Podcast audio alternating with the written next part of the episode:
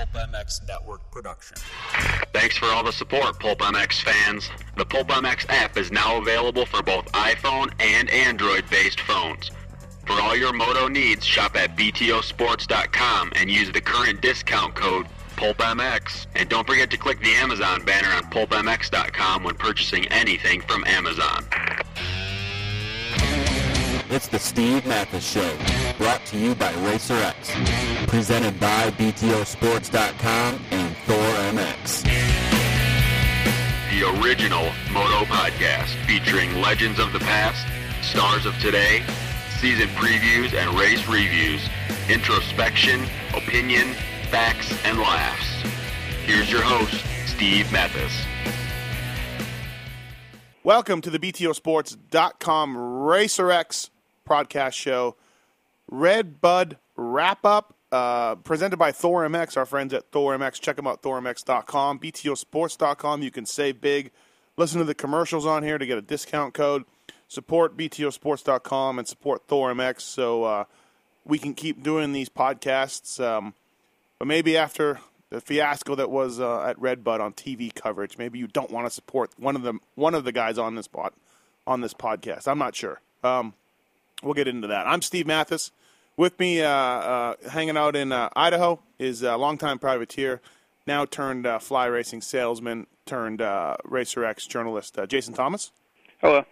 And uh, the man responsible for ruining our sport, uh, Racer own, the voice of motocross this summer, Jason Weigandt.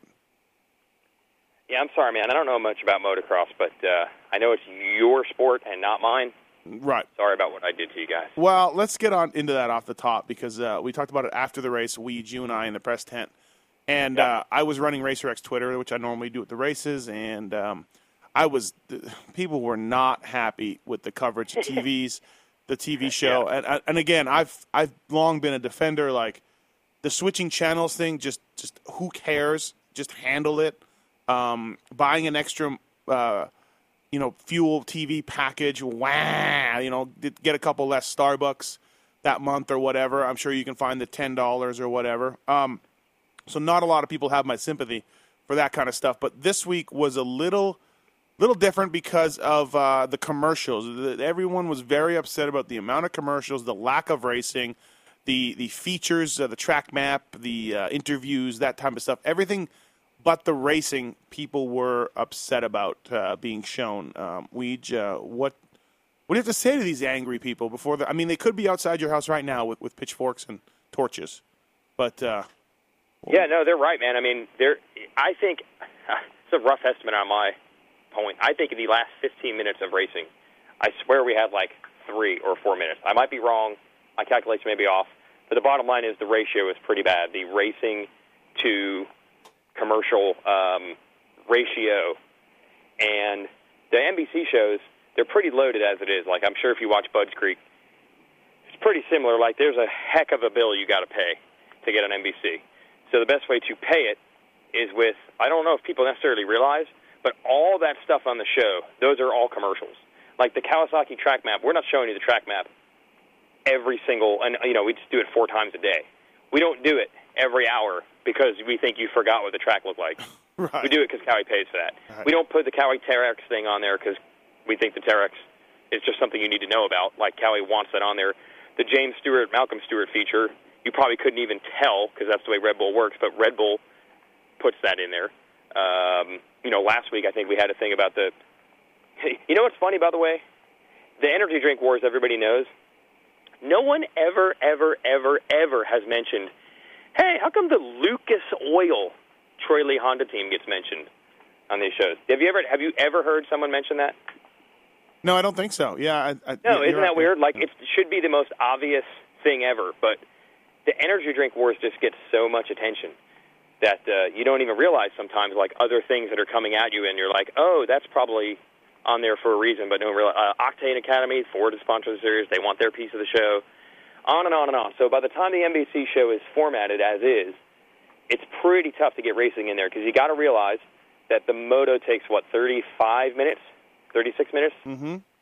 on a, a one-hour TV show. I think you get 42 or 44. I can't remember. Yeah. So you're down to seven minutes. if you were going to show every minute of the racing, you would be down to seven minutes to do the beginning of the race. Hey, here we are. Here's what's going on. Here's the stories we're looking at. Here's the pit reporter interviewing riders on the line. Post race interviews. You're for seven minutes of that, and then you've got to get these things in there. Like we don't have a choice. Like we have to put those things in. And the loser in all this is Mike Brown. KTM had paid for a feature on the show about a 43 year old racing. We never even got that in. We had more stuff we didn't even do. Hmm. So, so here um, was what ruined it. The show is jam packed as it is. Like the producer is trying to figure out a way to solve this puzzle. Like we have scarce minutes, and we got to try to get as much racing in this, even though it doesn't even add up. And then there's a plane crash in San Francisco, and NBC comes in and says, "We got to take over for I don't know how long it was, five minutes or something." Yeah, I don't know. I haven't watched shows yet. I full confession. Yeah, I have not watched. And it. I don't. We don't see what they do. Like that runs out of the office at, in New York, the Rockefeller Center deal. So I didn't see that news break in, but they did have it. I don't know how long it was, but I'm assuming it was a couple minutes. So we have precious few minutes left in the show to work around all those sponsor things. Then you lose four or five minutes more to the news thing, and then you're just screwed. Like we came back and we still had three or four of those features to run. 15 minutes left in the moto, and it's like how how is this going to be even possible? And it really wasn't. It was seven gallons of TV and a five gallon show. And- hold on a second. The Yeah. the room is spinning. You mean Jeff Emig doesn't really like Teryxes that much? hold on. I mean, what? Are you telling me that? Fun-loving power sports family. Are you telling me that Fro Fro maybe doesn't like Teryxes as much as? Damn it! Like counts. everything, like even the um, the whole shot point standings and the rules of how the whole shot works, like that's all in there for a reason. Like you can't. The TV producers do not have any flexibility over that. They're like handed this and says, "You've got an hour show. You've got a 35 minute moto. You have to interview the top three because the teams demand that, and you've got to get these five sponsored features in. Good luck." Right. Um, so it's barely going to work as it is. It's probably going to be, like I said, if you go to the Budds Creek show where we didn't have a news interruption, it probably wasn't that good already, the ratio, or maybe it was barely acceptable. You add in a couple minutes of an interruption to, to talk about a plane going down, it's over. Now the ratio is way off. And the other thing, that race was kind of unique because how often, didn't, that moto was one of the few motos that actually got better as the race went on, which is not normally, it's usually the opposite, right? Right. it starts out better and then eventually someone pulls away. So I think they kind of load up the stuff to run later when there's not as much action. Like the first couple laps are going to be awesome, so you leave the racing in there. Yeah. Well, this one turned the opposite. It's like as each lap was going, Dungey, Stewart, and Villopoto got closer and closer, and it's like crap. Now we still got to run all this stuff. Now we were interviewed, interrupted by the news, and now the racing's actually getting good for like the first time ever on an NBC show, and there's nothing we can do about it. So Well- yeah, it was uh, not not the way anyone would want it. Like I, the only thing I can say is it's not like any of the people on the TV crew were like, "That was awesome." Yeah. Yeah. I, you know what? And again, I haven't watched it. I need to watch it. I'm sure it Yeah. sucks balls. It was it was painful. I'm like, sure we it sucks just, balls. But you know what? Again, Yeah. the the vile, the insults, the anger. I, I Yeah. mean, I just seriously, um, all those people can f- off. No, I'll edit that out. Honestly, Wow. The- no, because you're one. You weren't on the end of these of these tweets. Like, I see. um, you don't have my sympathy. A plane went down. Okay, thankfully, uh, only two people were killed. Only, you know, uh, a plane Right. burst into flames. Uh, there's four live motos on TV. Okay, I would like the fuel ones to be in HD. Um, but all in all, I can't complain. I still cannot complain. Call me, call me, uh, un, you know, call me ungrateful or whatever, or call me. Uh, I don't, I don't know. No, don't call me ungrateful because that would be the opposite. But, uh, um, you know, shit happens, and and you got to get these things in, and the TV's expensive, and it's four motos live on TV. Like the anger and the tweets of some of these people. I mean, you would have thought that, uh, you know, we would have went to their house, rang their doorbell, kicked them in the balls, and ran off. Like, it's four live motos. Yes, there was some issues. Oh my God! Like seriously, I I uh, I don't understand. I, I lose faith in society and human beings when I see what people tweet anonymously at myself or at Racer X. I, I don't get it. But thanks for the explanation. I mean, I get it. It's probably not that good. it was still four live motos on TV. The only, like I said, the only thing I can say is I don't want anyone to think that anyone involved in the production was like when that show was over, like yes, that's how we want to do it. That was the ideal TV show. Like it's all a compromise.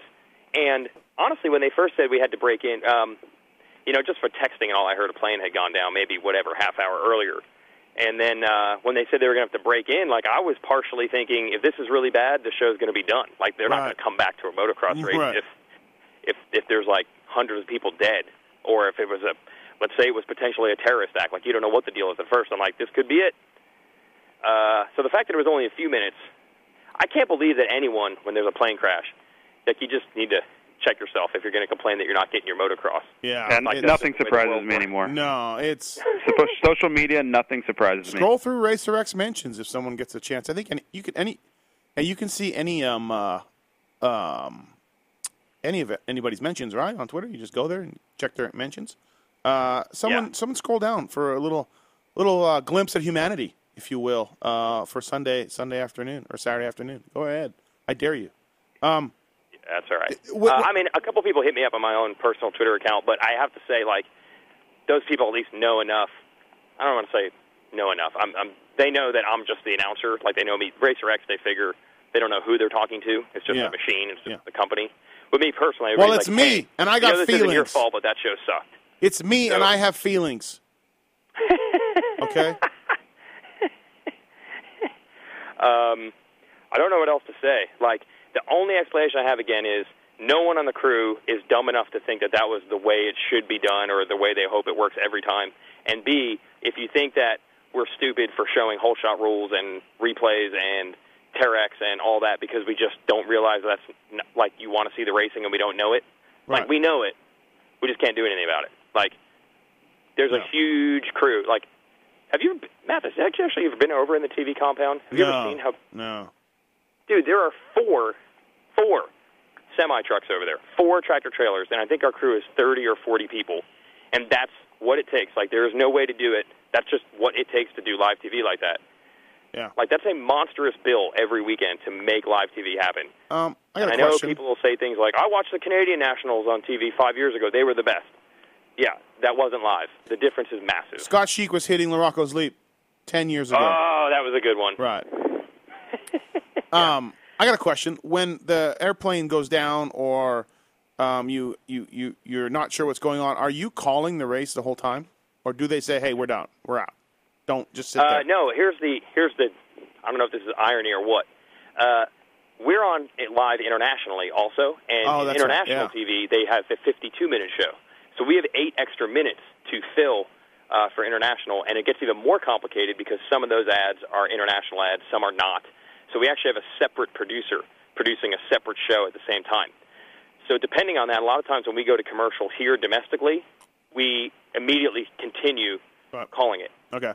So in this case, they said, "Hey, just do what you normally do. Just keep on announcing. We'll let you know when we're back." Just keep. And they did say, you know, when we okay, they're like, "Okay, we're going to be back in 30 seconds," and you know, don't give any news on the plane crash, but just say, you know, "Hey, things are more important than motocross, but we are back here, and here's an update on the race. Ryan Villopoto is leading, but." Yeah.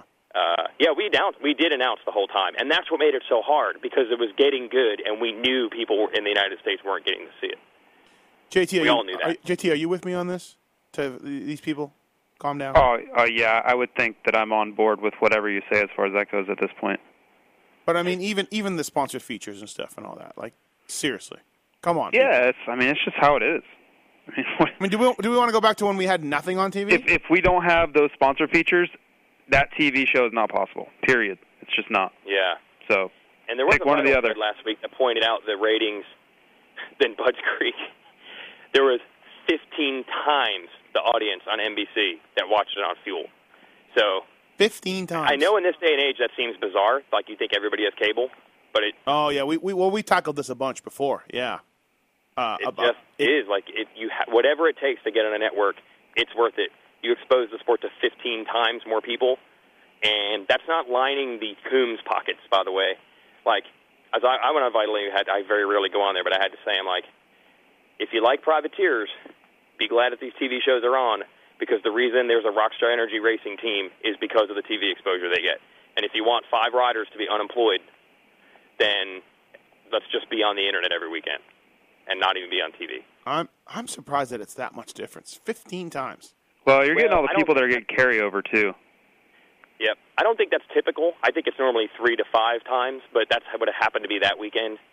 Maybe NBC had something huge on around it, and maybe Fuel didn't.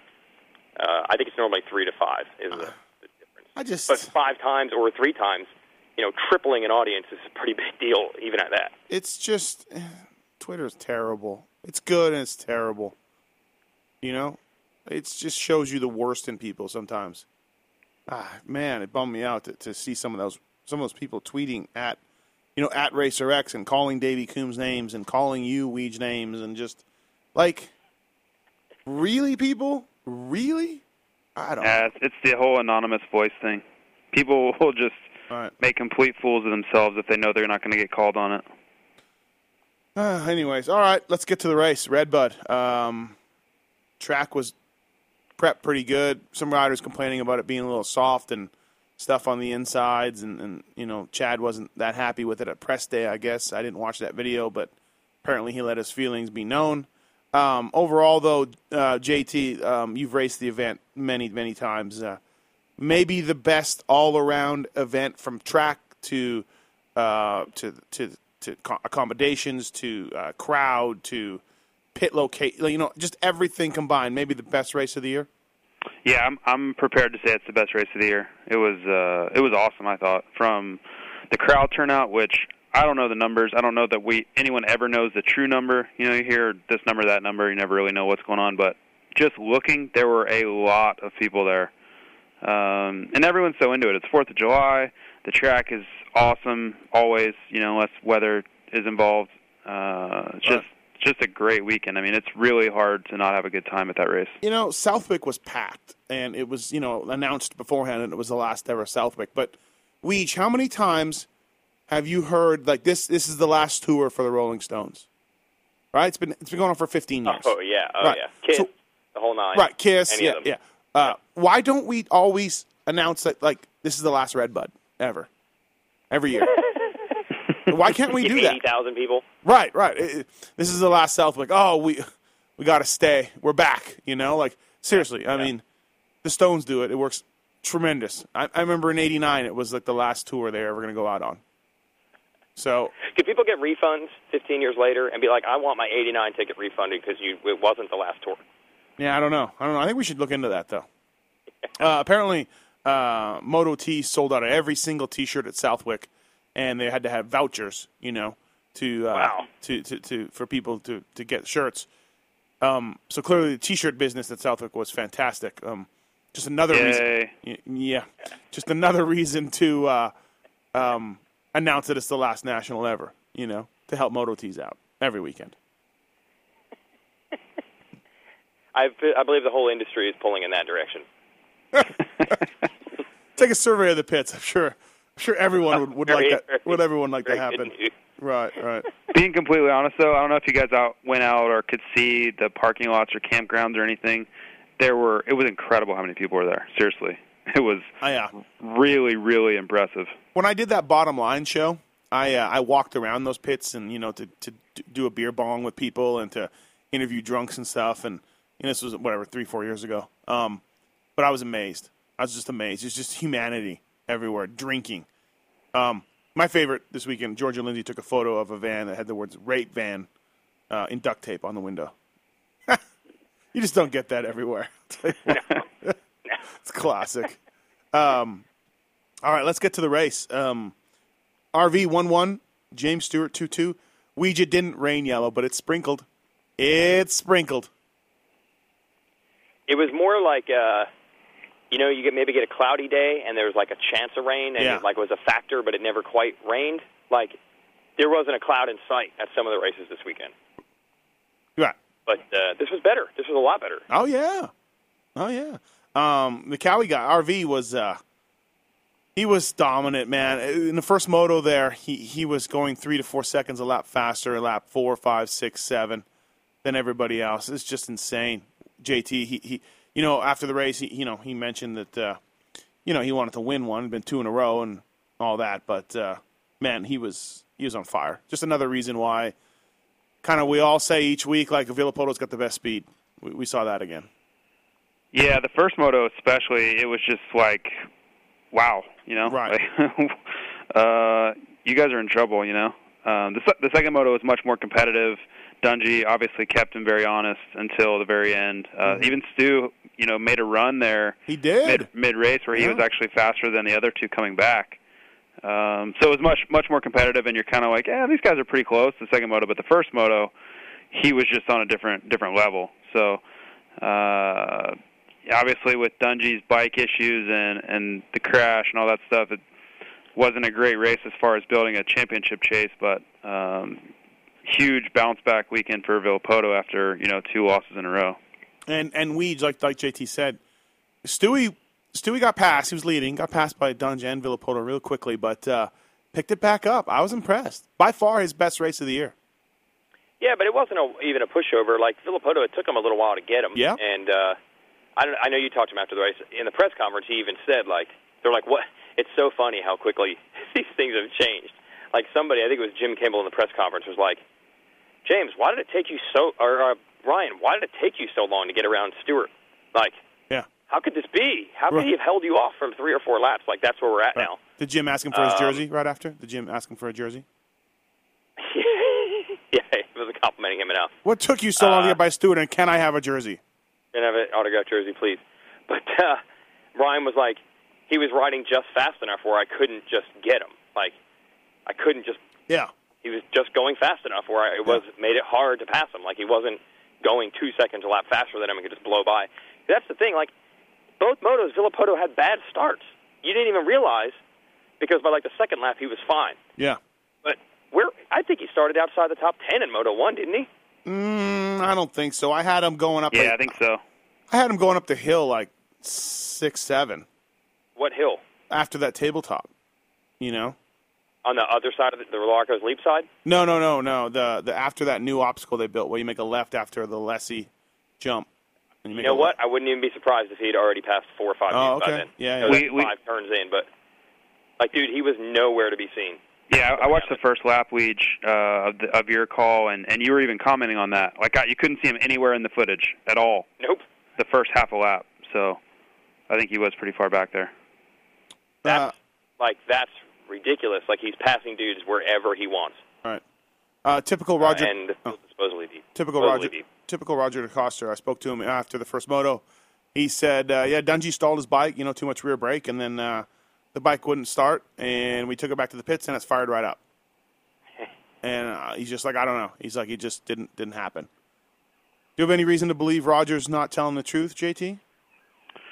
Uh, no, I, I don't expect that out of him, especially after what happened with the you know the shock and Supercross. Yeah, yeah. You know, he's Uh, he calls it like it is. Yeah, I, I don't part. know. I mean, I would think if that wasn't true, it would be kind of easy to see through or kind of a hollow lie. Like I don't think he would be uh would just lie and just seems like a not a good lie. If he's going to lie about something, that wouldn't be a good one to pick. So, I don't know.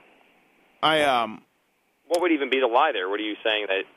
What do you mean? Like he's covering Oh. the fact that it blew up or something? Yeah, yeah, yeah. Something like that. Yeah. I, I think if he DNF, there's not much. What's the point? Like a DNF's a DNF. And on the show, you'll see when you watch the show, like we had them in the pits working on it, Mm-hmm. and it was entirely working on electronics. They weren't even looking at the engine. Right. Right. Um, no, I, So- I I believe him. I, I think it, I think that's true. Um, I made a comment to Roger. I'm like, yeah, I've seen that electric start. Um, that thing's paid off a lot. You know, a KTM rider will go down in a turn with somebody and they're still kicking, and the KTM guys back in the race. You know, um, so it's it, it it did hurt you at this time because you had no Kickstarter. You had to you know keep using the button. Um, and it wasn't firing for whatever reason. I guess which could happen when you had a kickstart either, but the electric start on the KTM is is uh, has saved them a lot. So for this one time for it to maybe go faulty, I guess that that's what happens. Um, the second moto, that crash was weird, JT. That was a weird like I don't know what he did. I, it- came out in the berm, sunk his front tire in, and then it just never came back out. Yeah, and I think that's uh you know, these when the track starts out muddy in the morning, um the berm gets harder and harder as the day goes on. But at some point in the depth of the berm, there's still mud there. So I think he just got too deep in. You know, you get you start trusting the berms more and more, and you want to hit them harder and harder and harder. Um, so I think he just basically buried it too much and got into the soft stuff, and you know that was the end of it. It's just you know in the morning you really really have to be careful when the when the berms are muddy. You almost have to stay very shallow in them and and respect them. But as the day goes on, you kind of you think they're hardening up, and then you you know you want it. Obviously, at the end there, they were just full sprint. Both of them, I think, were balls out. Everything they had, especially Dungey trying to close the gap with two laps to go. Mm-hmm. Um, yeah, I think he just it's just one of those things where uh, we talk about it all the time. There's a level where both of those guys can ride, and there's literally no chance that they're going to crash big. Uh, but when they both turn it up to that, you know, they get out of their comfort zone those percentages start going up and and stuff like that happens. So uh, as a fan, I was really excited to see both of them willing to take chances and really push the edge. Unfortunately, you know, big crashes are a result of it. I'm Yeah. just glad he was all right because I think there's going to be a lot a lot of close racing still to come in the series before it's over. Yeah, I mean RV's got a 42 point lead now, right? I think that's what it is. Um, yeah, 40 point lead. So I mean, yeah, the series. Who knows? Like, same thing could happen to RV from going forward from here as well. The individual races themselves. It's not like Dungey's going to roll over. The guy doesn't know the word, the meaning of that. So we should still see see some great races. Weege, um, your JGR lunch tomorrow is going to be good. Wow, yeah. I mean, Third for Josh Grant, six for Yeah. Justin Brayton. yeah, it's it's it's pretty strange actually when you think about how bad it was, and I guarantee you that there is not going to be any sort of like magic rock that they found. You know what I mean? Like, Right, I'm right. sure the difference in the bikes and what the riders are doing during the week and their training and their health and all that is probably not as dramatically different as the results suddenly are. I mean, they were like not even finishing motos for some dumb reason at the beginning of the year, and then probably by changing nothing, there's a whole fortunes have turned around. How is that? Yeah. Well, don't look now, but but Brayton uh, Brayton started to put together. He's got uh, seven seven a DNF at Southwick, seven six and eight on the last, and that's about we that's about where he should be. Yeah, one of the weeks when I was there, I don't remember which race it was after, but when he had one of these sevens, that they were like, "That's where he should be every week." Like, it's not like they're saying he should be battling Villopoto. You know, Villopoto is the best in the world right now. There's no doubt about it.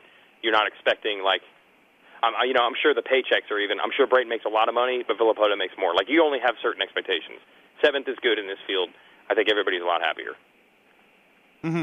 Um, Yeah. And and you know, and of course, I'm I'm always the guy tooting the Nicolettis and Canaries of the world and these triples.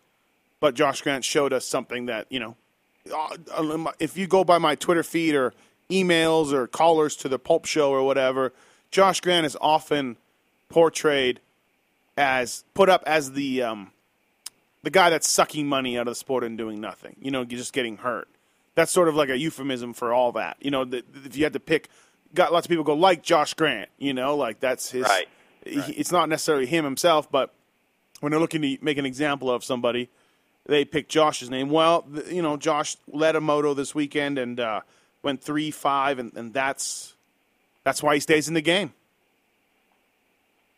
the ceiling on those other dudes you mentioned, like I don't like a podium. It kind of came out of nowhere only because Grant hasn't done well this year.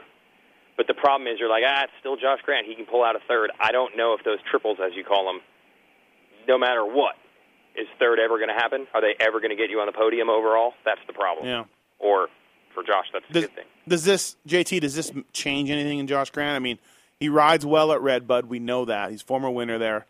Um, does this change anything going forward, or is this just sort of aberration? And he had a great race. Let's let's get it right. He had a great race, but this doesn't. Do you think this propels him to you know get back in that in that mix? Well, I think it helped his confidence, but you know there were a lot of things. It was it was kind of an all day deal. He was fast in practice.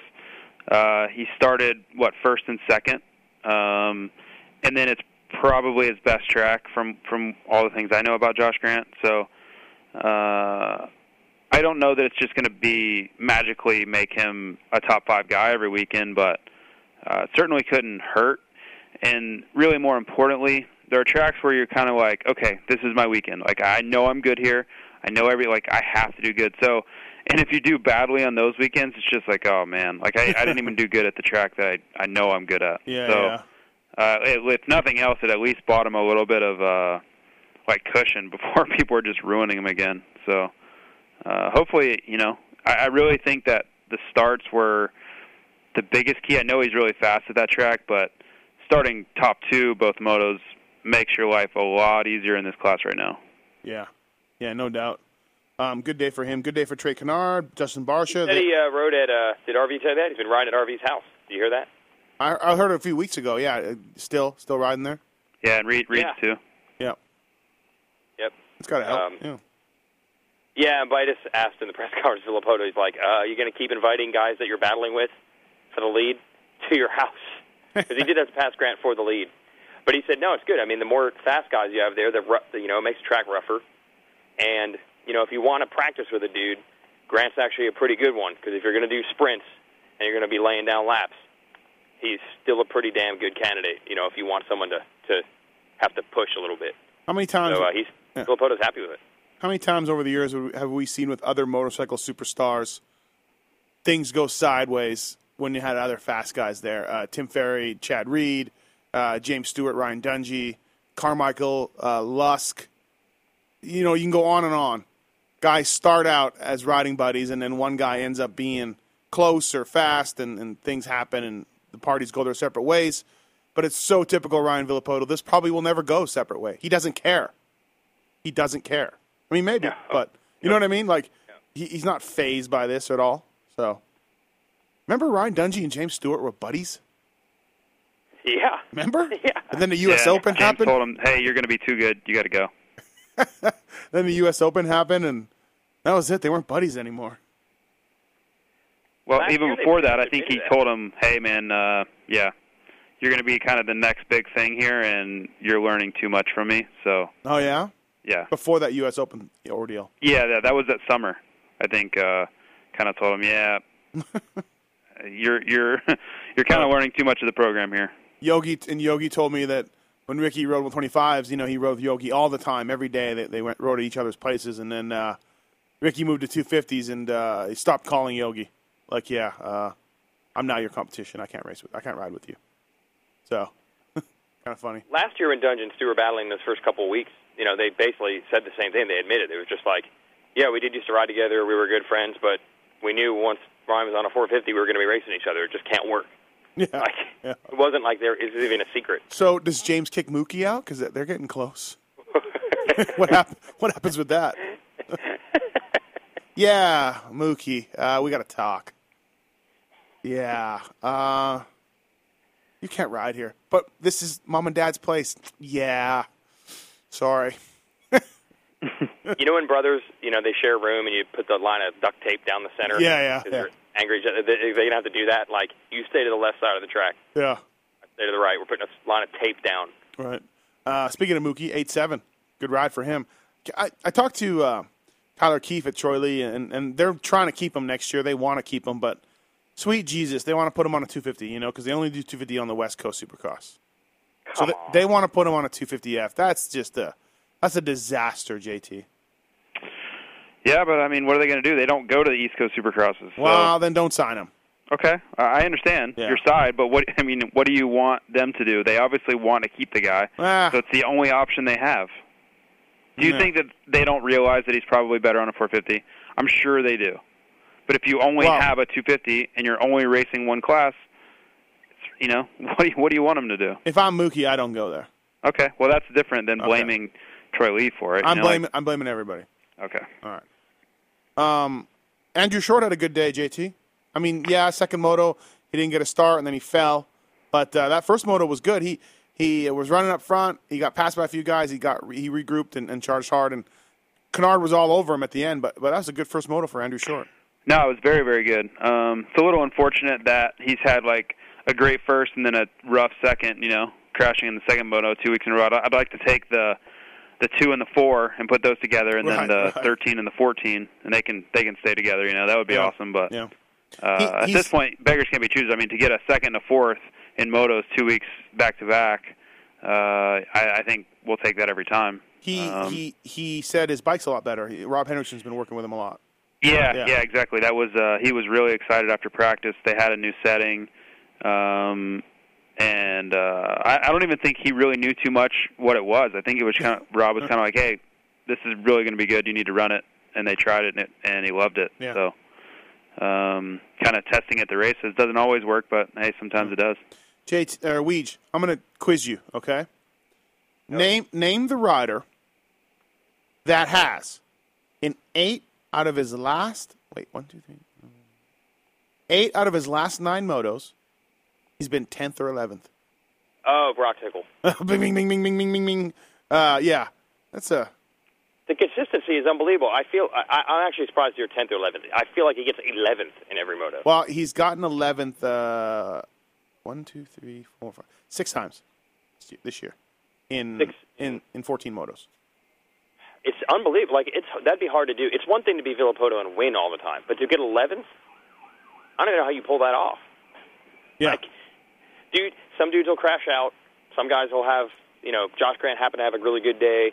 Tyla Rattray crashed out of practice, didn't even race at all, and somehow, no matter what, though, he just ends up in the exact same spot. yeah, yeah. That's a real talent. Really weird. Right. it's a real, real, real talent. Um, Yeah. Michael Byrne had a bad day. JT. Yeah, didn't go didn't go real well. Um Bike problems in second moto. Yeah, he got a stick stuck in like the shock linkage type area, like literally a stick. What? Yeah, uh, there's some pretty good pictures of it online. Um, I mean, it's it's like a, it's actually pretty comical if you look at. it. I'm not even sure how he was able to ride. He was doing Larocco's leap and all this stuff, and I think if he would have known that was there, he would have pulled off immediately. Uh, but I think he was actually we were laughing last night because he was. I guess he was like complaining to himself mid moto about how bad his bike was handling, and we're kind of like, yeah, uh, well, sticks that are rammed inside your linkage, uh, yeah, that's that's not really the setting we we're looking for. It didn't break. It was that. No, like, and- I was looking at it every lap because I was trying to figure out what the hell it was. I could see it uh, as he went by, and I, I couldn't tell what it was. Um, so he finally finally ended up just stopping because I guess it was really messing him up, but Jeez. it wasn't good.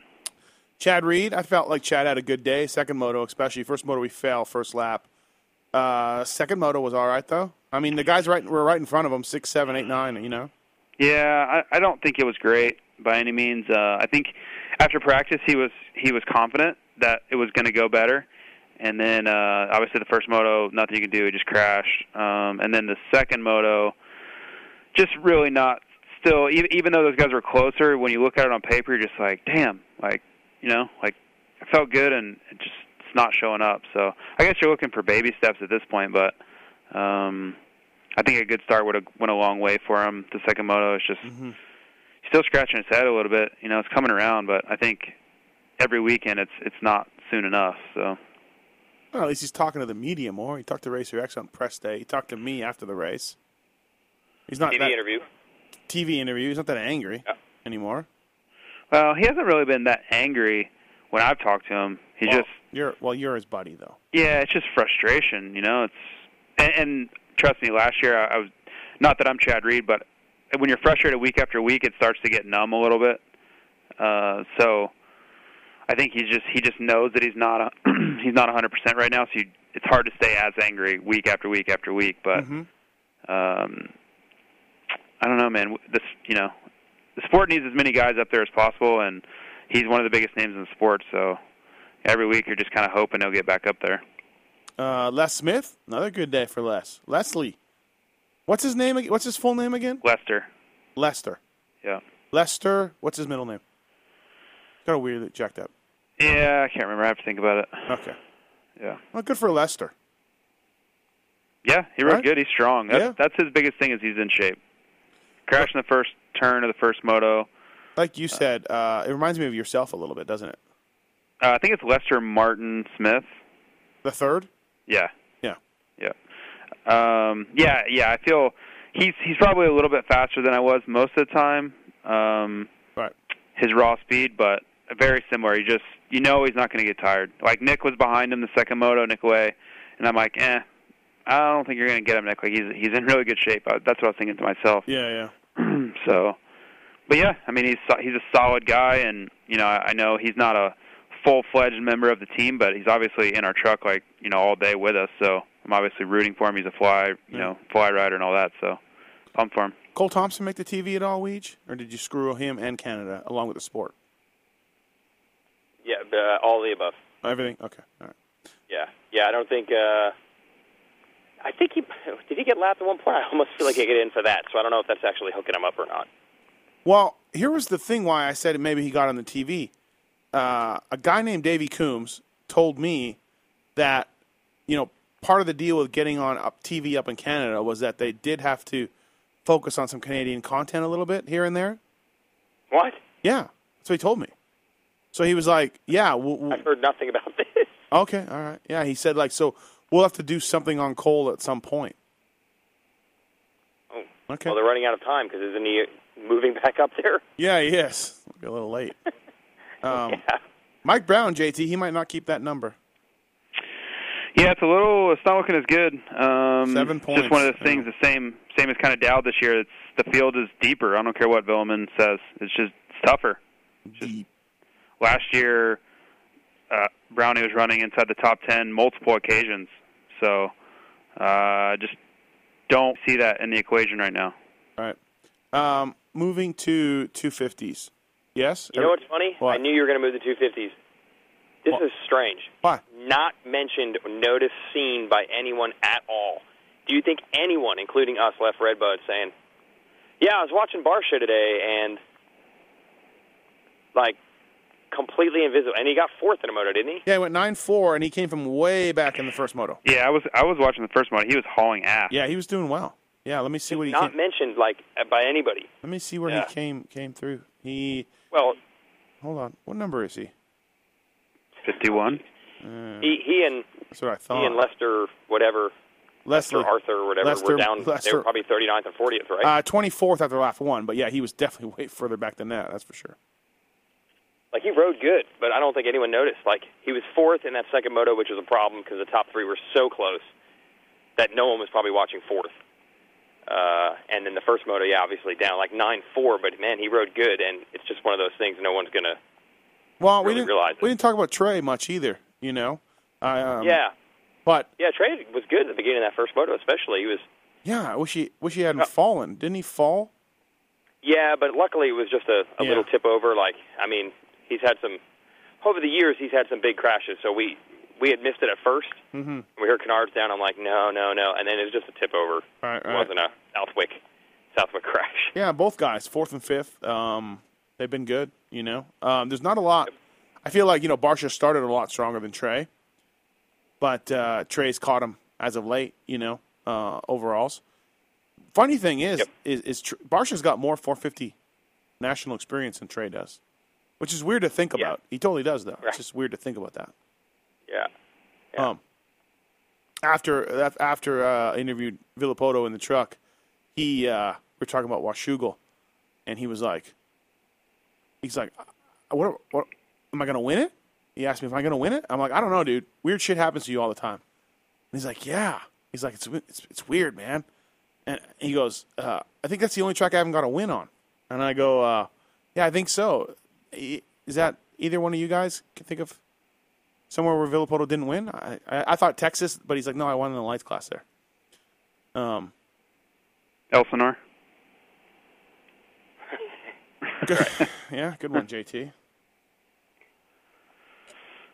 Um, Uh, I got nothing. Utah, Elsinore. No, I mean, all joking aside, he's he's he's pretty good. So he usually wins. I, I, he's got to. Let's hope he breaks that streak this year in front of his hometown fans. well, if you're Dungey, you don't hope that, but No, I know, but I, I do like would like to see him break this break the the jinx.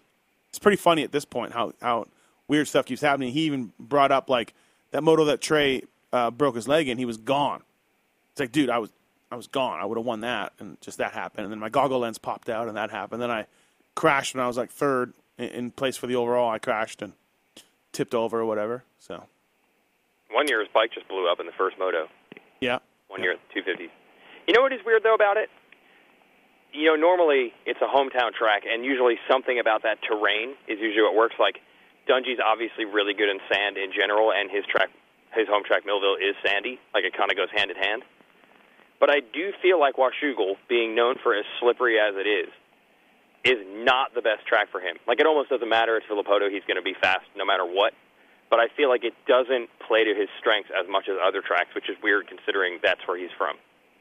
Yeah, I'd agree with that for sure. Um, Yeah. moving to 250s.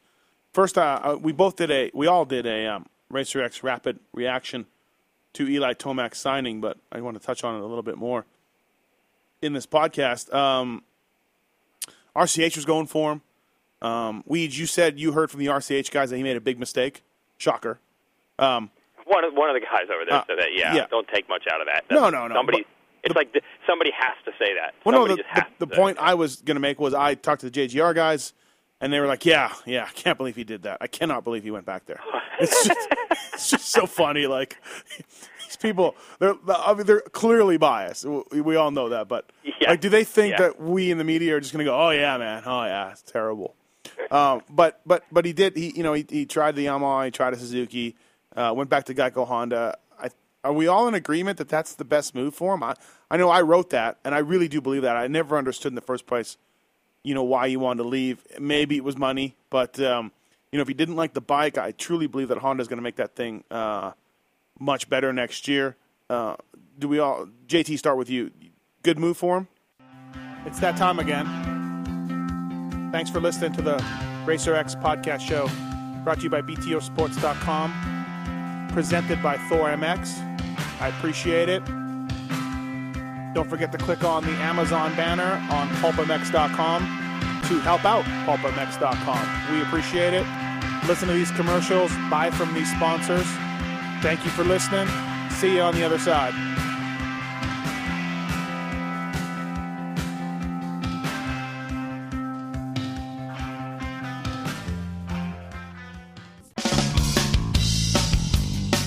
The Racer X podcast show is brought to you by BTOsports.com. Whether you are looking for new gear, Helmets, boots, or you need to rebuild your bike from the ground up. BTO is your source for all of your motocross needs. As a proud sponsor of the BTO Sports KTM race team and the heart of the BTO Sports amateur motocross team. It is obvious that we are about more than being just a store. We support the sport that supports us. us. We at BTO Sports want to give back to you, the listener, for supporting us and the Racer X podcast show. use coupon code PulpMX when placing your order at BTOsports.com for a VIP listener discount. Certain brand restrictions will apply.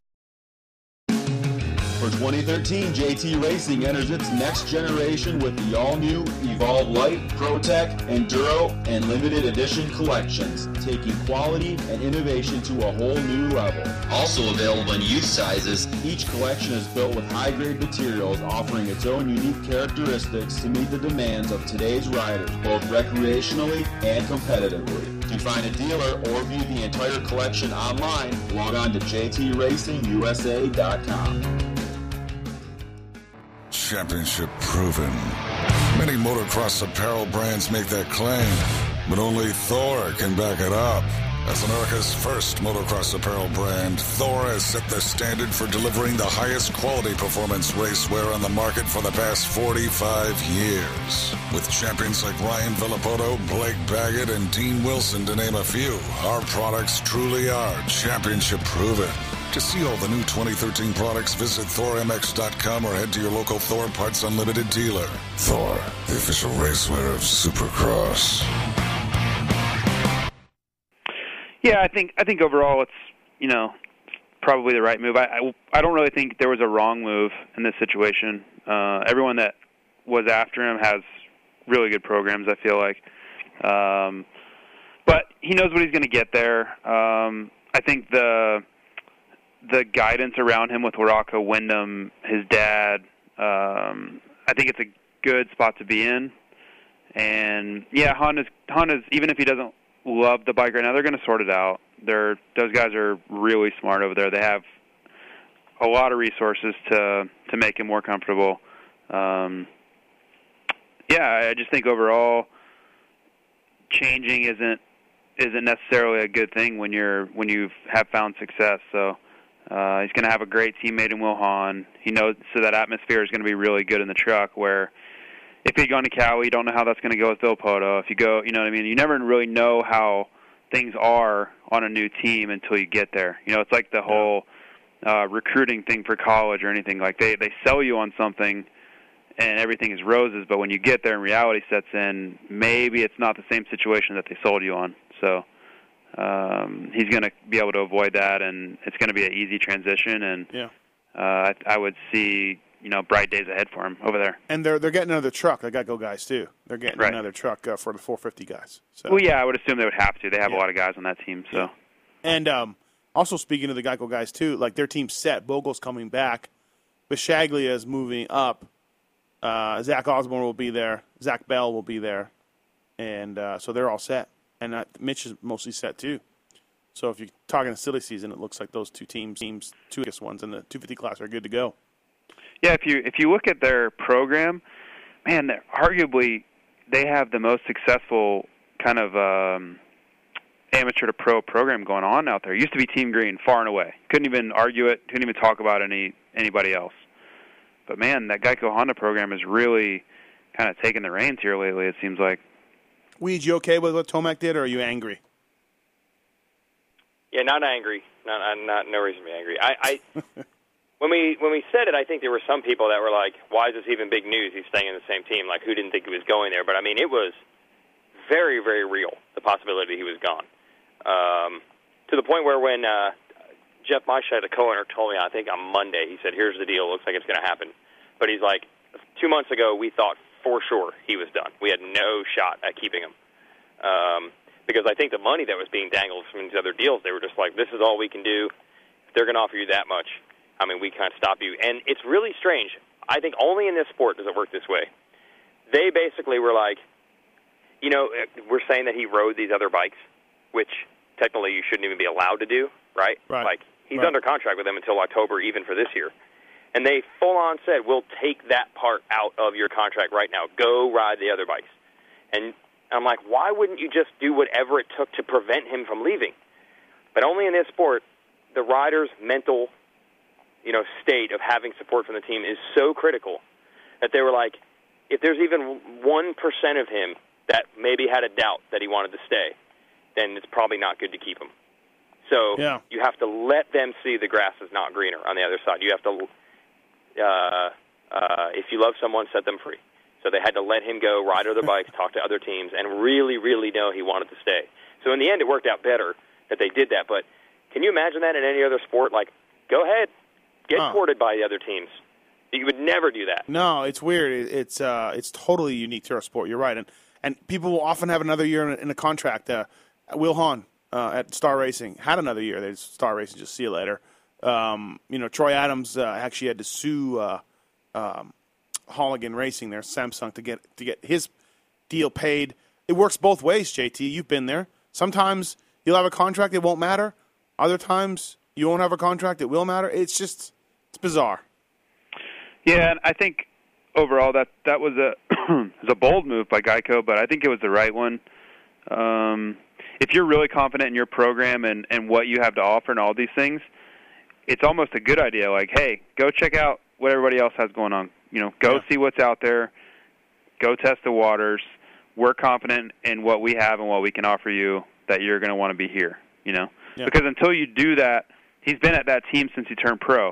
So you always hear, "Oh man, their bike's so good, their program's so good," and, and Yeah. like I said, they're they're all these other teams are selling him on all this stuff. So until he really goes out there, is around the guys, around the bikes, tries everything, it's always that what if scenario. And then I just think at the end of the day, it was kind of like, hey man, it's it's actually pretty good over here. We're we're winning, we're doing well. Like you know, let's just let's just keep the ball rolling over here. Yeah, yeah. Um, well, Roczen and Tomac tied. Both were pretty good. Tomac uh, crashed in that second moto. Otherwise, I mean, do we think he would have won? Weege? It would have been. Would have been close. I don't think you can say for sure. Um, No. Yeah. No, uh, we got to be careful because I know that we all been saying like it's coming down to Tomac's starts, but I don't think any of us mean that where he's clearly better than Roczen. It's just Yeah. the story writes itself automatically. We don't know like No. what will happen if they ever get to battle each other, but we do know when Tomac starts twentieth, ain't gonna happen.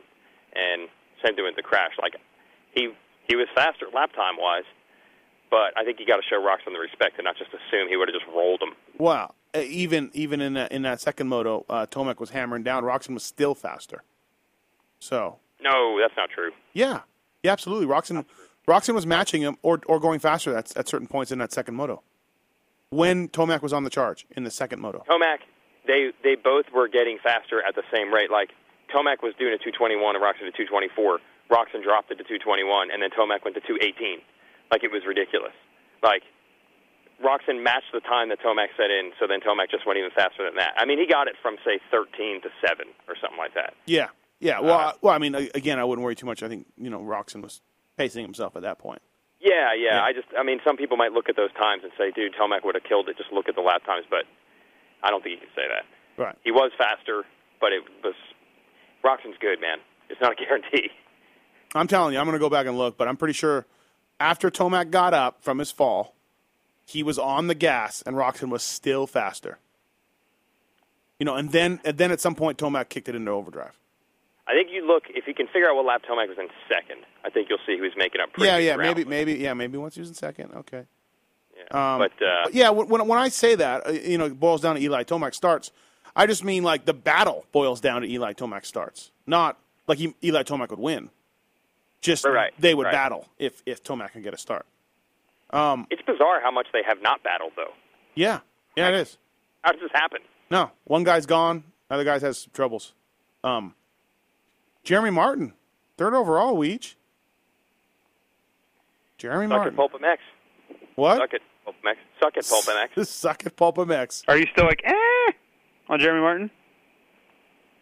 Uh, no, no, no. I don't think I am. Could you kind of just sprung that? I never really thought of that. I need to, I need to give it more thought. I don't think so though. Um, that's a good ride. Uh, Marvin Musquin and him tied four three three four, but uh, Martin got the overall. Uh, he was strong. His fitness was good. It's got to be. You know, most people talk about talk about Cooper on that team. Kyle Cunningham's been the highest placing guy the last two weeks, and then this week, Jeremy Martin was with a third. So Cooper gets a lot of hype, and rightfully so. He's pretty fast and he, he looks great. But uh, Cunningham beat him again, Cooper Webb again in the points. Cunningham got sixth overall this weekend. good ride for him. Uh, it was a good ride for Yamaha. Look at three three Yamahas in the top uh, top seven. Who ne- who needs EFI? JT. Uh, I would say pretty much everyone out there, but they they uh, overcame anyway. Steely had a good day. Did you guys see his uh, finish line antics? I did, yes. Oh, thought he was going to die. What did he do? He caught a foot peg when he was scrubbing. huh, Yeah, I JT? think he just Yeah. grabbed it. Yeah. But same like Windham deal. Yeah, yeah, same same thing. Ouch. Uh, Weege Os- I didn't see this. No, What he happened? did not crash. He had full flying W though, over the finish, like legs straight up in the air. It was crazy. Oh yeah, he there's on pretty much everyone's Twitter, yeah. including his own. Uh, Weege Osborne had a bad first moto, and uh, and great second moto. Yeah, well, first that second moto thing was a really disappointment because he he let Tomac pass him, which doesn't normally happen with teammates at the beginning of the race. But I think he knew Roczen was getting away, Yeah. and he's like, I'm not going to keep over Roczen, but maybe I can just hook up with Eli and help help myself out. Yeah. And then two feet later, Tomac falls, and they both crash into each other. So so much for that. Um, Yeah, Tomac called it. Tomac called it karma after the race in my interview with him. Oh, like if someone gifts you, Yeah, yeah. not going to work out. Right, right. Yeah. Yeah. Thanks, thanks, Zach. But yeah, we're we're not helping the moto gods here. But Zach, uh, he says it's arm pump in the first moto, and I mean it is. I, I can't argue that it's night and day. He's a totally different guy in these first and second motos. He's almost as competitive as you could ever ask him to be in the second motos. I mean, maybe he's not quite Roczen or Tomac level, not quite, but he's damn good in the second motos. Yeah. yeah. First moto though, they've been bad. Weird. Yeah. Cannot fix this problem. And his teammate Will Holland too wasn't very good this weekend either. Was very upset with himself afterwards. Started well again, got another hole shot. Is he leading that thing? Oh yeah, Yeah, because he got the double bonus points and everything else.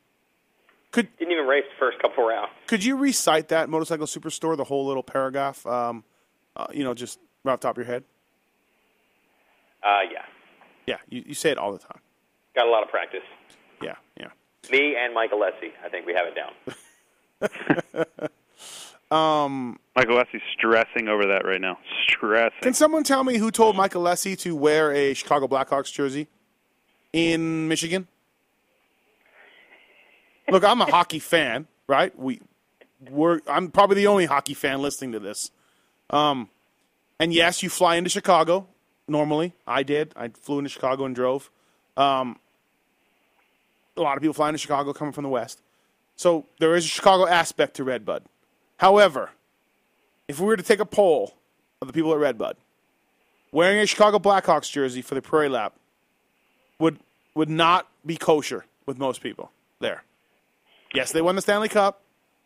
Yes, we're close to Illinois. Yes, we're close to uh, Indiana, but that is Red Wing country.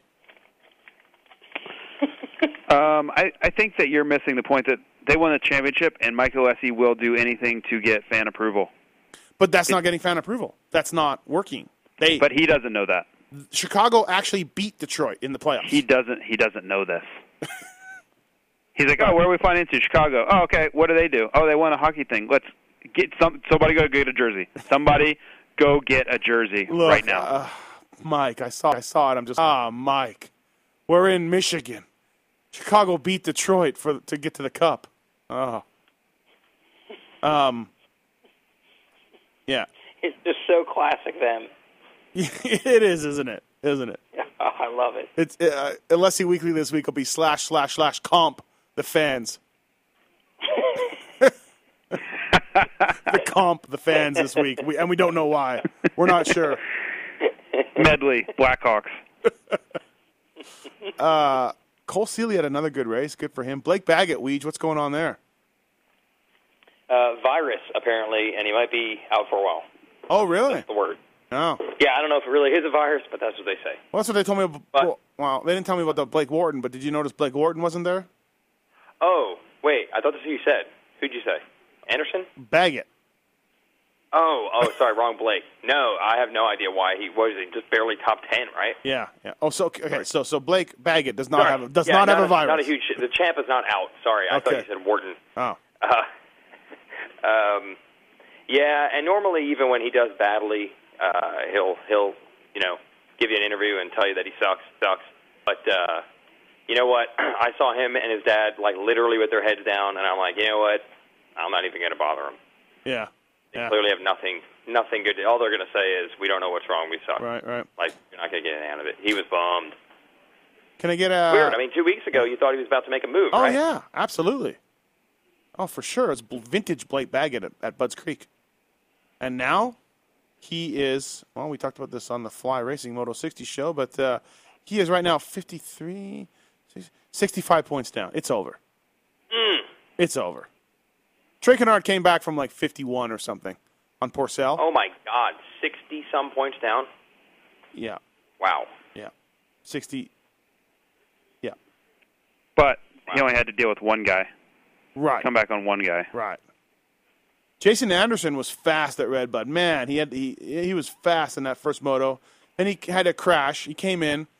He had a rear flat and a front wheel spokes gone. I don't know how that happens, but in one crash, flat tire and uh, and spokes. No, no, no, both wheels had to get changed. So, I would like to have seen what Jason Anderson could have done in that first moto. He was on the gas. It was like a NASCAR pit stop. He was on the gas, man. Um, and he qualified good too. So like it wasn't, you know, it wasn't anything. But he was moving up from the back. He was as high as uh, got up to sixth, and I think he was uh, coming on from there. So, um, Adam Cianciarulo, JT, thoughts? Well, first moto was what you know, kind of what we've seen from him, and then the second moto, you don't really know. He had, he had a kind of a strange crash, um, just caught an edge there, and uh, yeah, then he was just you know he was over at that point. But Right. um, I don't know. I mean, it, like we've talked about, he's he's coming back from being sick. He's still really light. Needs to get stronger. I mean, when you look at him, even though he's you know 16 or 17 or whatever, however old he is, he looks like he's 14. So uh, I would go with 12 even. Yeah, just uh, to beat the guys that are winning these races right now, he's just going to have to grow up a little bit. It's not his fault. I, I don't think saying, he. Are you saying you know, he's, he's immature? I just think uh, these guys are just stronger yet. You know, the talent's there.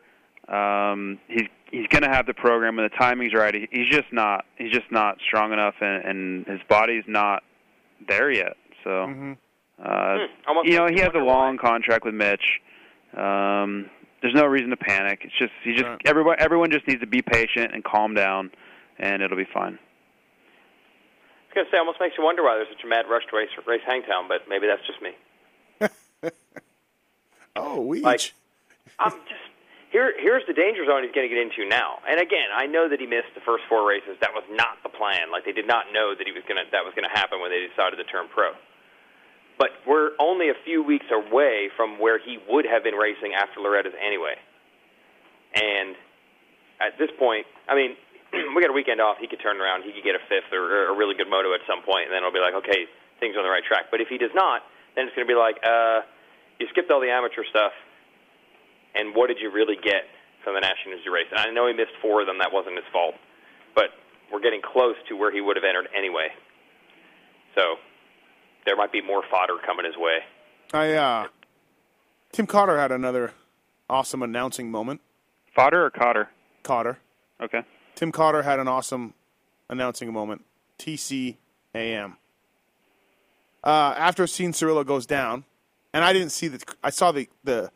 I saw him go off the thing, and then I saw yellow flag. So was it a bad crash, JT? I mean, Uh, it was high speed. Okay. And that that was kind of what they kept repeating. It was high speed. Uh, I didn't see it live, so I was kind of like, "Oh man, that's not good." Like he he's yeah, yeah. not the biggest kid in the world. Uh, I was worried. I was worried about him, to be Well, honest with you. And then I watched it. On, I watched it, the video of it, and I was like, "Eh, he's fine." Tim Cotter was uh, announcing, and I liked him. Uh, he's a good guy. He's Adam Sean Cirillo. Welcome to pro motocross. Yeah, I thought that was a little unnecessary. and so did his. So did Adam's uh, dad too. Yeah, Um, and it, like Tim, w have you ever been out there, Tim Cotter? Yeah. You would get your ass kicked out there. Welcome to pro motocross. Uh, we're gonna throw you on the ground at speed. Like really? What? Like you're you're going to do this about one of our brightest up and coming kids racing? yeah, like Yeah, like what what is this? Uh, are we at some kind of is this a gang? I, I don't know. I felt like it was like a little uncalled for. I did too. I, I wasn't happy about it. Okay, we. I didn't. I wasn't have. I didn't have any, hor- you know, dog in the fight, and I was still No. kind of like, "Come on, dude." Right. Weege, can I get a verdict announcing guy? Oh yeah, I didn't hear this, but hearing Right. what you just said, that's Right. ridiculous. Right. Even in any way, shape, or form, like I think there probably are some riders out there that because of the hype he gets, and I think it sucks for him because I don't think he ever tries to get that hype. Like it was just annoyed to him. Like I don't. Yeah. Cianciarulo, you and Cianciarulo got to know each other because literally he's a fan of your sport and literally is a fan of the Pulp Show and your website and RacerX and all that. You know what I mean? Like he didn't call you and be like, "I need to suck up to Steve Matthes because he's in the media." Right. Um, I think people get that impression. That's totally not the way it is. He really likes the sport, and he really follows stuff. That makes him more high profile because he knows us. But I do think there are some riders out there that take pleasure in passing him, which I think sucks for him because he didn't Yeah. do anything to deserve that. Uh, Well, I yeah, I just hate that there's that attitude out there sometimes. I had like one rider- getting what he deserves or something. I had one rider to ask me uh, what do I thought of Baby Jesus, and I'm like, huh? See? He goes, Perfect baby, example. baby Jesus. He's like Adam, and I'm like, oh, I did chuckle. Oh. I did chuckle, but uh, uh, um, you know, so that's that's one rider saying, you know, what do you think of Baby Jesus? So that that's out there, but uh, Do any of us ever have proof of Cianciarulo actually doing anything like that? well, look, Right? but look, look, look, I, and I like Adam, but maybe when Alpine Star comes to you and wants to put you in a two-page ad and you're you're 12, maybe you say no. Why? I don't know, because that gets people going. You know, you know. But wh- what? I mean, look, I'm not saying that. I'm just. No, that's that's ridiculous. You want you want riders to call you baby Jesus when they no, but flip that's op- not fair. when they flip There's op- all kinds of kids in ads. when you flip flip open a Racer X and you see a two page ad of a kid who you know is an amateur rider, that might make you a little bitter. It doesn't make me bitter, but I could Well, I, understand. that's it. that's on them. Of that's course on them. You can't say no to that. That's, That's on them. If I'm a parent or if I'm a rider, why would you not? Like your 12 year old kid. Of course, yeah, that's awesome. Why would we not want that for our kid? Like, I would want it for my kid. I don't even have a kid. I mean, that is on the rider being bitter. 100%. Okay. You, you have a personal problem. You're bitter. You need to get over it. Okay. All right. That's my personal And- opinion. And anyone who has a problem with that can call me out on it. We were That's just ridiculous. well, we were just talking about Weege thinks that riders are taking pleasure in passing him. I mentioned a rider called him Baby Jesus, and now I'm summarizing summarizing that maybe it was due to this ad, or you know, not the ad, but all this hype, and that's why. That's why he gets Baby Jesus' name, and that's why We each think we agree with Geyser- you on that, but we don't agree with you on saying maybe he should have turned the ad down. That's ridiculous. Well, I didn't say he should have. I, maybe, maybe, maybe, maybe. I know, for example, you know, last year when he was um, working with Ping to get ready for Monster Cup, and we were like, "Sweet man, Ping, can you get an interview? Can you do a video?" And he's like, "No," because he figures like if he does an interview, they'll be like, "Oh, everybody blows Cianciarulo." You know what I mean? Yeah, yeah, no, like he- he was like, "I don't want to do anything because anytime I do anything." They just complain that I get too much hype, so I'd rather do nothing. No, like, I think he's even aware of it. Like he's trying not to. No, he's ditched the pulp show because of that. The last few weeks, he won't come on. He said it's. all- He goes, I got nothing to talk about. I'm, I don't need people to thinking I'm going out seeking publicity. He yeah. I, I want. I dare someone to find me somewhere in print or just audio, and it, just just a personal recount of an issue where he's been cocky, talked about how great he is, done anything to bring on all this, you know, yeah, attention. Like that's that's not on him. Like I, I don't. I don't follow I, am the- not a fan of people hating him for that. I don't follow the amateur stuff, but I've never seen it from him. I've seen nothing but respect and like these guys are gnarly, and I'm working on it, and I'm trying hard, and you know. Yeah, I don't like that. stuff. That's not. I mean, riders can like or not like whoever, but for people just, you know what I mean. I don't think he's brought that on himself. He uh, he texted me after the race and said, "Why are you ditching me?" And then I I said, uh, "Why?" Because I didn't interview. He said, "No, I don't want to do an interview with you, but you didn't come by at all," which I didn't. But I mean, you know, again, he didn't want an interview. That's not why he said that. That doesn't care. You Know? Yeah. So there is that part of it. also, uh, I think you know he's obviously had good support and sponsorship for a long time. Um, that's because he's good. Like sports are the only sports are like the only thing on earth where pretty much if you're good, that really makes the difference. Like because you do see or hear people say like, but what if what if he what if this guy had the team green support from back then? Like Uh, I know. Yeah. the cool thing about Adam is that he literally does not come from motocross family at all. Like he just saw Supercross on TV when he was like four, and said I want to get a dirt bike, and happened to be really good. Like you cannot. He wasn't gifted anything. They didn't have any connections. He's not someone's kid, son, uncle. Uh, well, he's someone's just- kid. He's Adam. He's Well, Alan he- Cianciarulo's kid. He's not He's actually right. He's not He actually baby Jesus. Weege. He does, he's not actually baby Jesus. Oh, okay. Well, we have proof now, even even more so. Unless unless there's something about his dad we don't know. Right. Right. uh, that he is God. But like he literally just built himself up. He got what he got because he's fast and he's good. I, I hate when people think that riders. This happens all the time in the amateur ranks.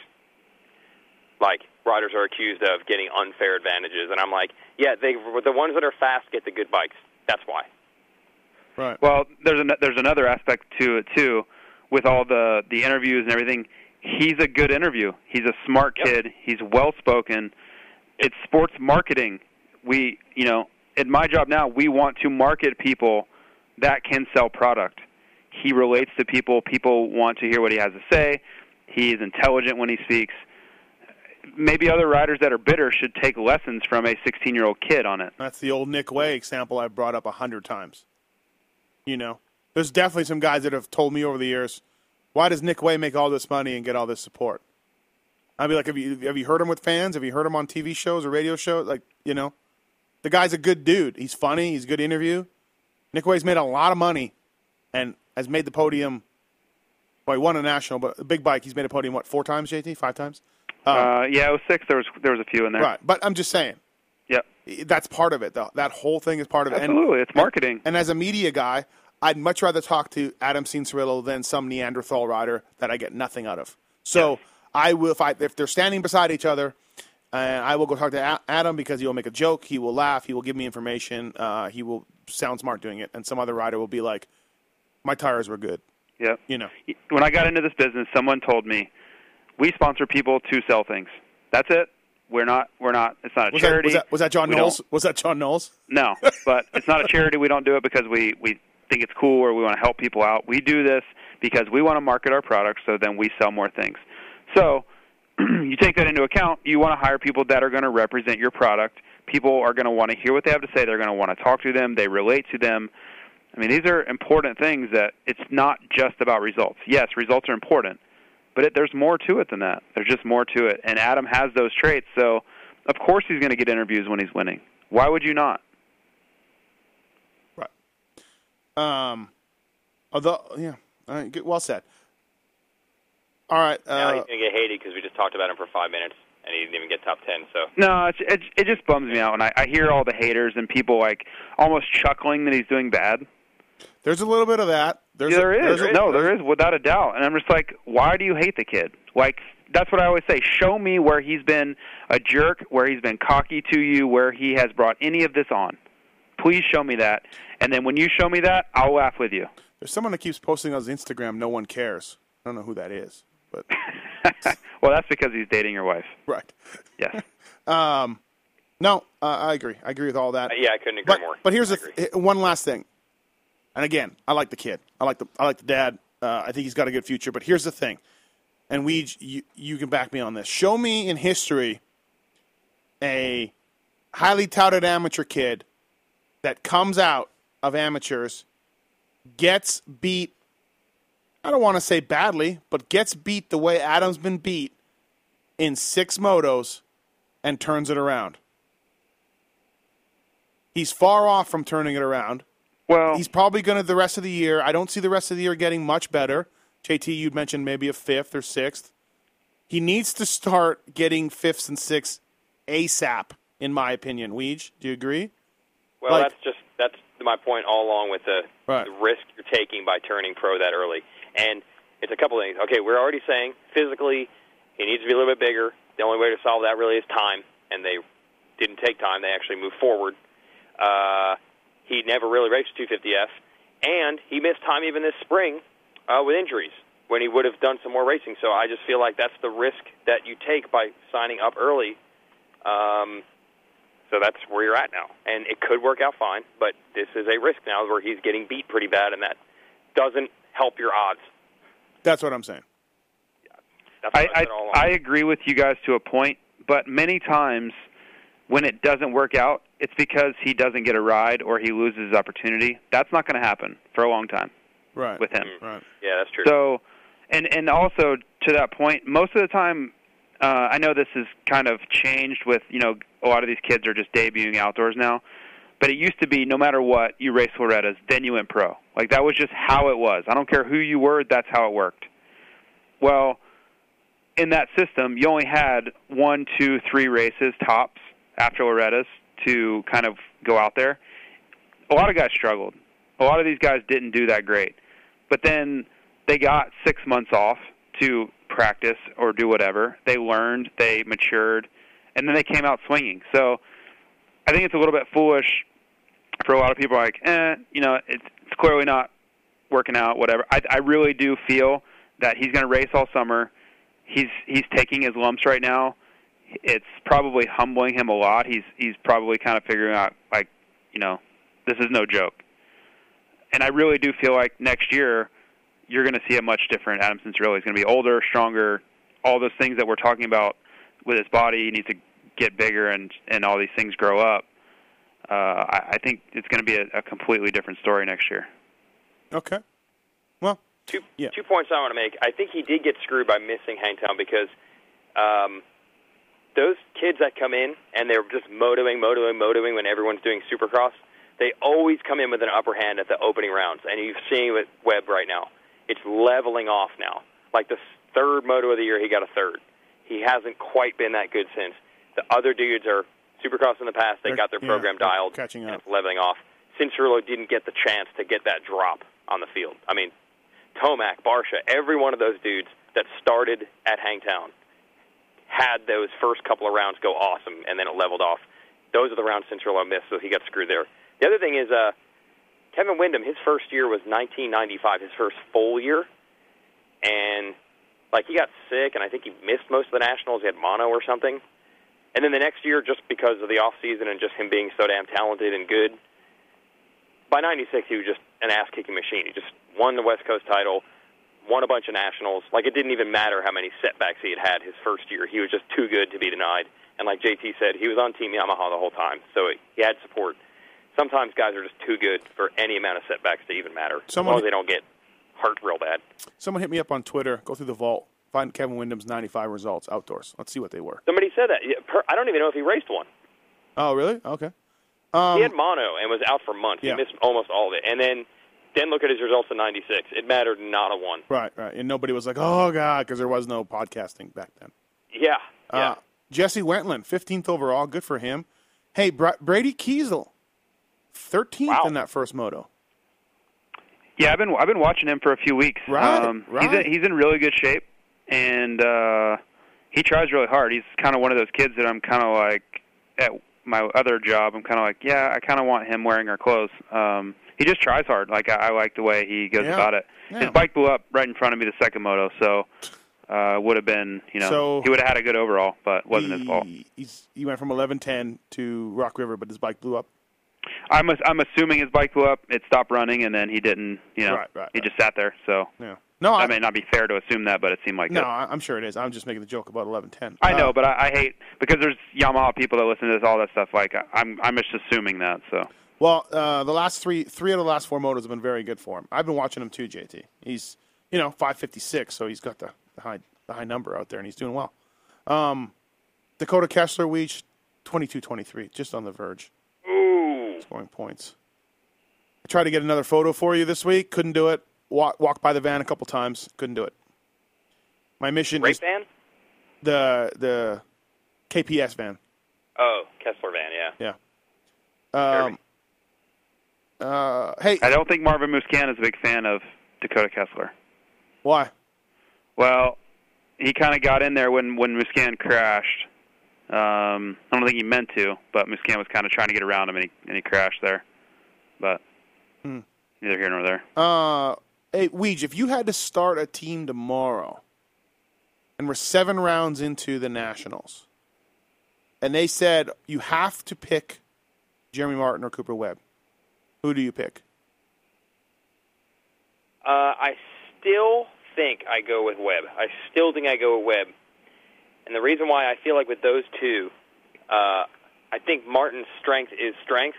I said this before. I think like endurance and all that are, are really his strength, but I feel like the raw speed upside of Webb is a little higher.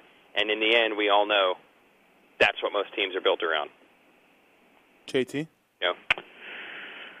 Uh, it's it's between Martin and Webb, right? Oh, it's uh, Kiesel and Kessler. Yeah. I, wa- I wa- just making sure, guy. Don't be an asshole. Um, yeah, it's it's kind of a toss up at this point. Um, you know, Jeremy has a whole year on him at this point, and Cooper's Wait, wait, wait. A, a year? What do you mean a year? well, Jeremy Martin raced last year. Yeah, can we talk about that a little bit? What is? Does that mean he's a rookie or not? What? Well, I'm just. Well, can we talk about why you questioned he had a year on him? Well, yeah, he doesn't have a year on him. He doesn't have a year. Well, he made. The, he close made enough. Yeah. Well, okay. He went pro last year. He had all, the whole off season. Close only He raced counts in Supercross. He's racing nationals again. Horseshoes and hand grenades. That's when Yeah, close whatever. counts. W- Uh, hold on a second though. Weege, you say he's a rookie. I'm very big on the rookie thing, as you know. Very few are as passionate about Yeah. being a rookie or not a rookie as I am. Yeah. Um, yeah, he is a rookie. Okay. Two or three well, races at the end of one season does not make you like.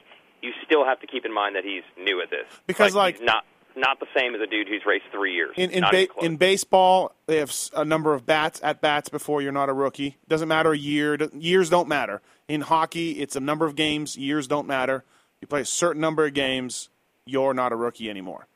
We well, I say he came out essentially after, actually after Loretta's, after after because he was hurt. He actually would have gone in another race or two.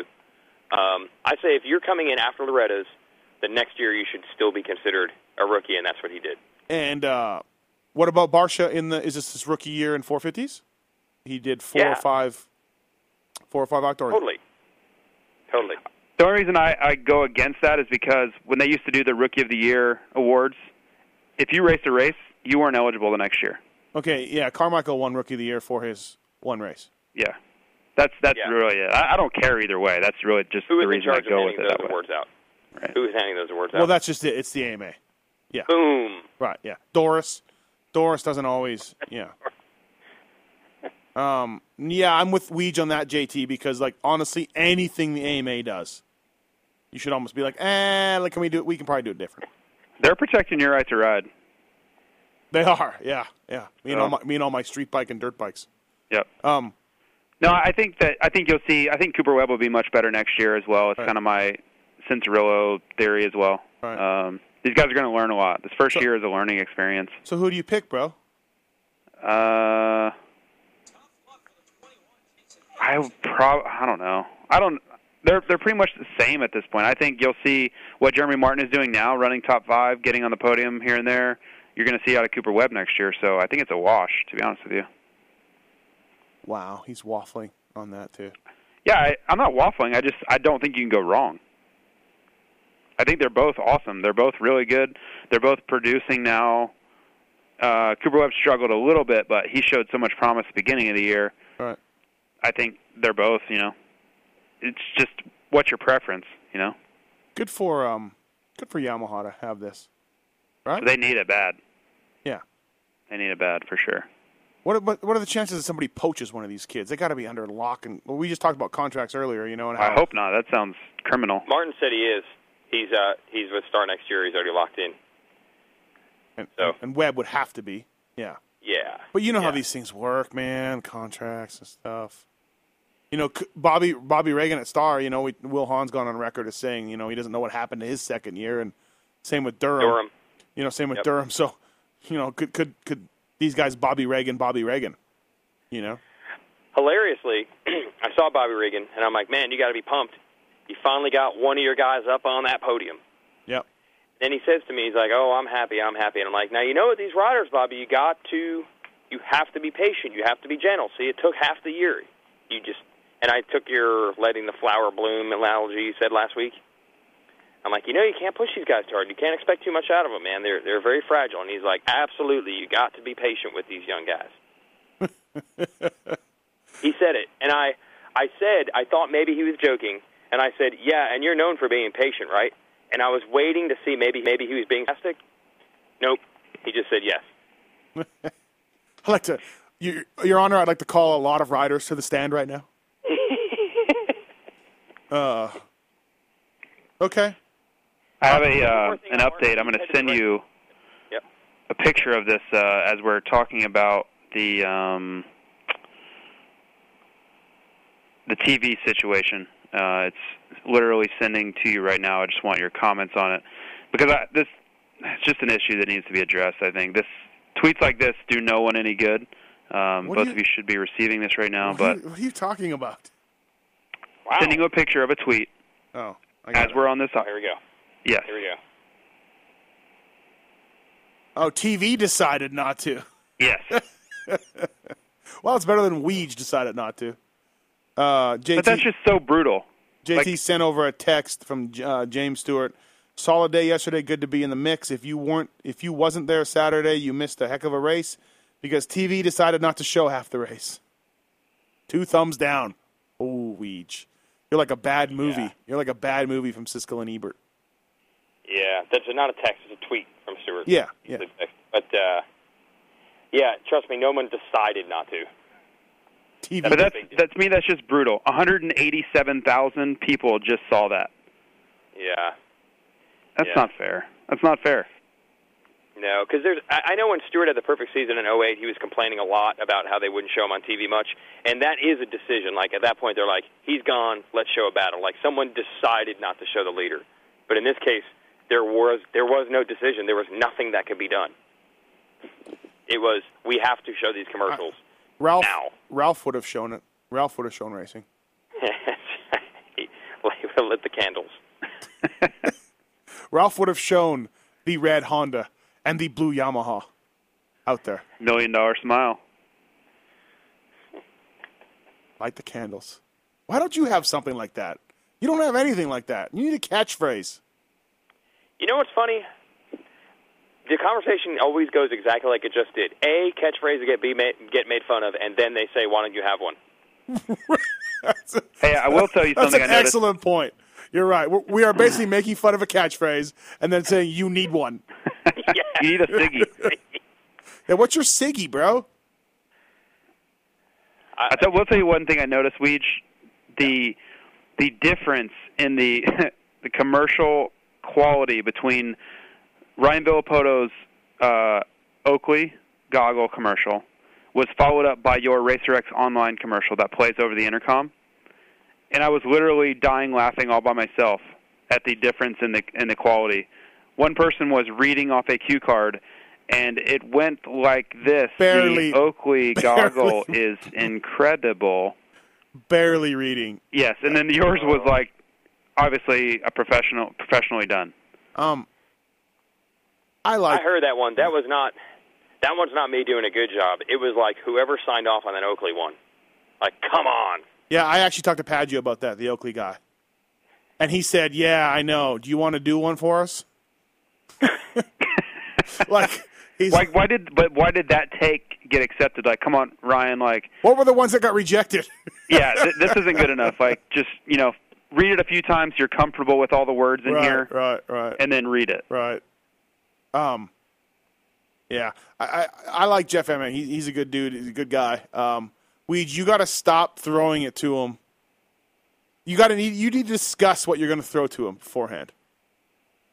Because many times you will set the table, you will set everything up, you will have a good question, and I will not get my answer. People need to pay attention to this on, on the on the outdoor on the outdoor telecasts. I Is it like podium questions where they ask him something and then they name sponsors? I don't know. Like we sometimes throws things to Jeff, and I wait for an answer, and I don't get one. I, I don't get it. It's kind of like the one about in Supercross where they said, you know, tell us about these motors being replaced, and Fro and Windham had nothing. It's kind of like They that. didn't know the, yeah, they didn't know the answer. Right, right.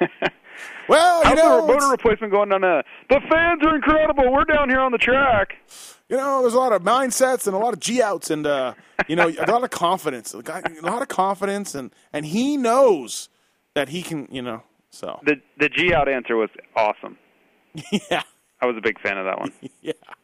Yeah, that was actually because he had said G out at at Southwick, and the producer actually came in and said, "You need to, uh, you guys need to explain what a G out is." So then I had to ask him explain what that is, and then I mean I figured it'd be easy, but it was not an easy explanation. And it was like the well, the bike goes into a hole, and then it G's out. Uh, um, hey, this- Weege, you don't hear uh, Georgia Lindsay, but she's she's doing a good job though, for the live announcing crew at the races. She's doing Uh, a good job in the in no the doubt. in the uh, mechanics area. She knows what she's talking about. She'll make a little joke here and there. I, yeah, I mean, obviously, I'm a friend of Georgia. We all are, but uh, so we're maybe a little biased. But she she has been doing a good job live uh, live announcing. It is. hey, uh, you can ask anyone um, that does all our Racer X videos throughout the weekend. Again, the solution to everything coming from me, my orders to those guys is more Georgia. Use Georgia more. I can't. You can't use her enough. no, you can't. like- you can't use her enough. Sorry. No, I mean, Sorry. use it and, and interpret that any way you want. I mean, got, come on. I got creepy She's there. really good. I mean, the fact that there's a Friday that we we did this thing where we just pretty much set her loose on Friday with a cameraman, a video we posted on Saturday morning. Like we weren't supposed to do that show. I was like, dude, we have Georgia Lindsay. Let's build Yeah. a video around her. She's awesome. All right. Um, sometimes we even get comments on the website, oddly, with them like telling us how telling us how good. And I'm like, we know. That's why we have her. Like, Yeah, yeah, yeah, yeah. I understand. What are you talking yeah. about? No, she does a good job live. JT, do you agree? No, absolutely. Yeah. Um, I hate to bag on the NBC Sports Girl, but uh, there's a huge difference in the quality of, of interviews going on. Um, How I'm wo- not I'm not hiring and firing people, but I would just be like, uh, you go grab that microphone. You go grab the other one. and Do something else. Just go go hang on the porta potty. We'll tell you, you know, when we're leaving. Weege, how was RC in the booth? It's pretty good, but um, it did get uh, not like you got to hear much of the Yeah. NBC show. Um, it's kind of hard when you have three guys because they really do start kind of like theorizing back and forth, which sounds cool, but it's also not as exciting. You know, it was like like that second moto. Maybe it's just what I was seeing on the screen, but would you guys agree watching him outside? Like it was getting pretty damn good. Yeah, James caught back up. Like you, you thought he was going to be dropped. He caught back up. Dunge picked it up. Yeah, absolutely. Yeah, it was like I think 25 minutes in or something, where there was only three seconds between them, and these are like the three big names. Like you can't ask for much better than that. And uh, I was wanting to get in there and rev that up more, but you know they've got hey look at that line and look at that, which is awesome. Also, it's just it's just hard to you'll never probably get the mix quite right. Three man booth I think is always tough, and that's in anything. Not nothing in just the motocross. I think this is always hard. And Monday night work Fo- Mon- Monday night football went away from it. Yeah, they felt for many of the same Exactly. reasons. it's Um, really too bad the TV decided not to show it as well. Yeah. We decided not to. Do you think it was just James's TV though? Maybe just James's TV decided not to. Oh, His local cable just company. the, no, No, just the TV itself. Just whatever brand of TV. Just he did say yes, TV. Design. right. did he mean the TV? the TV decided not to show it. Did yours? Because mine didn't want to. I talked to it. I brought it some cookies. I I spoke nice to it. It's supposed to be one of those smart TVs. Right, right. Instead, it's showing me a plane crash. It's in a bad mood. It doesn't want me to get on a plane. It doesn't want me to leave it because it shows me. Like me Poltergeist. What, yeah, yeah. It shows me what happens when I get on a plane to go away. Oh, Hey, it leads me to an interesting question. I didn't even think about this. You know where they post the full archive of the motos on AllySports.com on like Tuesday or something? mm-hmm. What I've never actually looked at, I don't even know the answer to this myself. I don't know what that what archive they show. If they showed the archive of the international cut, you'd get a lot of it. Hmm. Hmm. You think you would know gonna- that, JT? You think the the announcer would know that? Uh, it's, I don't know know, what they. there, it's long, the whole long out of my hands that deal. point. Tuesday. Yeah. That's right. Yeah, the whole the whole I'm too good. I work. I I work for trailer TV. Ralph I work for the TV. Ralph probably goes back and watches it, tries to improve, tries to talk. Think, by candlelight. Think about what he does. I, I watch what I have on DVR. I, I would never watch it on the. Uh, I don't want to wait till Tuesday, so I never watched. By the time the archive's up on the web, I've already watched it. Hmm. Hmm. Hmm. Okay, everybody. Anything else? BTO Jeremy Sports. Martin, man. Hey, well, by the way, we're only two races away from Millville. He's starting to starting to roll. This could be.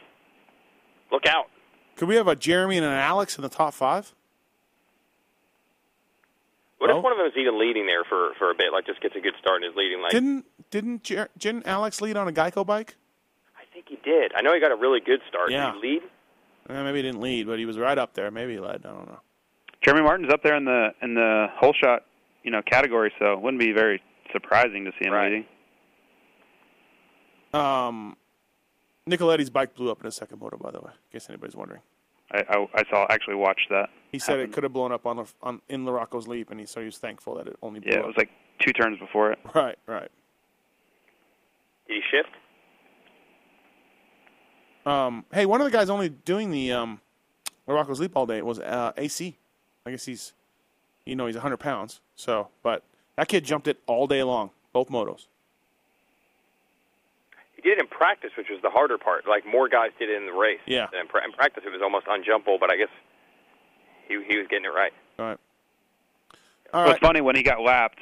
You can you can see him take off to do it. He gets lapped the last lap of the second moto, and he jumps it behind the leaders. Yeah. You know, they're they're not doing it. Right. He just airs it. Look, I think he looked down too a little bit, like, "Oh, uh, am I okay?" uh, BTOsports.com, uh, Racer X podcast, Redbud wrap up, presented by Thor MX, ThorMX.com, and uh, BTOsports.com. Thank you to those guys for supporting the show. Jason Thomas, Jason Weigandt, um, we're off this weekend, and uh, I'm glad. I need it. I, I'm I need this weekend, so we're not doing one next week. So, cool. both of you are excused. Thank you. Yes. Thank you. Uh, do we need to thank TV as well? Yes, thank you, TV. Weigandt, quit ruining our sport. I know it's your sport. It's definitely not mine. Could you please keep all the planes in the air at Washougal? Yes. And I I cannot. don't want to. and I cannot. I'm not, I'm not even want to go into this anymore. Now it's like now I feel like we're piling on the other direction. I can't believe. Like we're going too far in the defense now. And I can't believe Jeff Emig doesn't really like Teryx's uh, that much. I'm I'm shocked and, and appalled. wait, wait, wait. We're just saying that we have to show that. I'm not saying he doesn't genuinely also feel that way. right I'll tell you what, that arrow is fast. Oh, by the way. Oh yeah. So, does Emick does like Teryx's that much? or we don't know. Well, let's put it this way: if you're Ryan Villopoto, yes, you're being paid millions of dollars, but that doesn't mean he doesn't actually like his bike. Right. Right. Okay. You you can have both. So Meg likes the Teryx. Is good. Good. No, And- I have no idea if he actually does. I'm just saying. oh, here we go again. Okay, so we're right back to. I'm going to ask my TV. All right. Thanks, guys. See you next week. All right. See you guys. Bye. See you guys. Thanks for listening to this episode of The Steve Matthes Show. Search Pulp MX in the iTunes Store to find the more than 200 episode archive or get the Pulp MX app for your iPhone for the complete Pulp MX fix.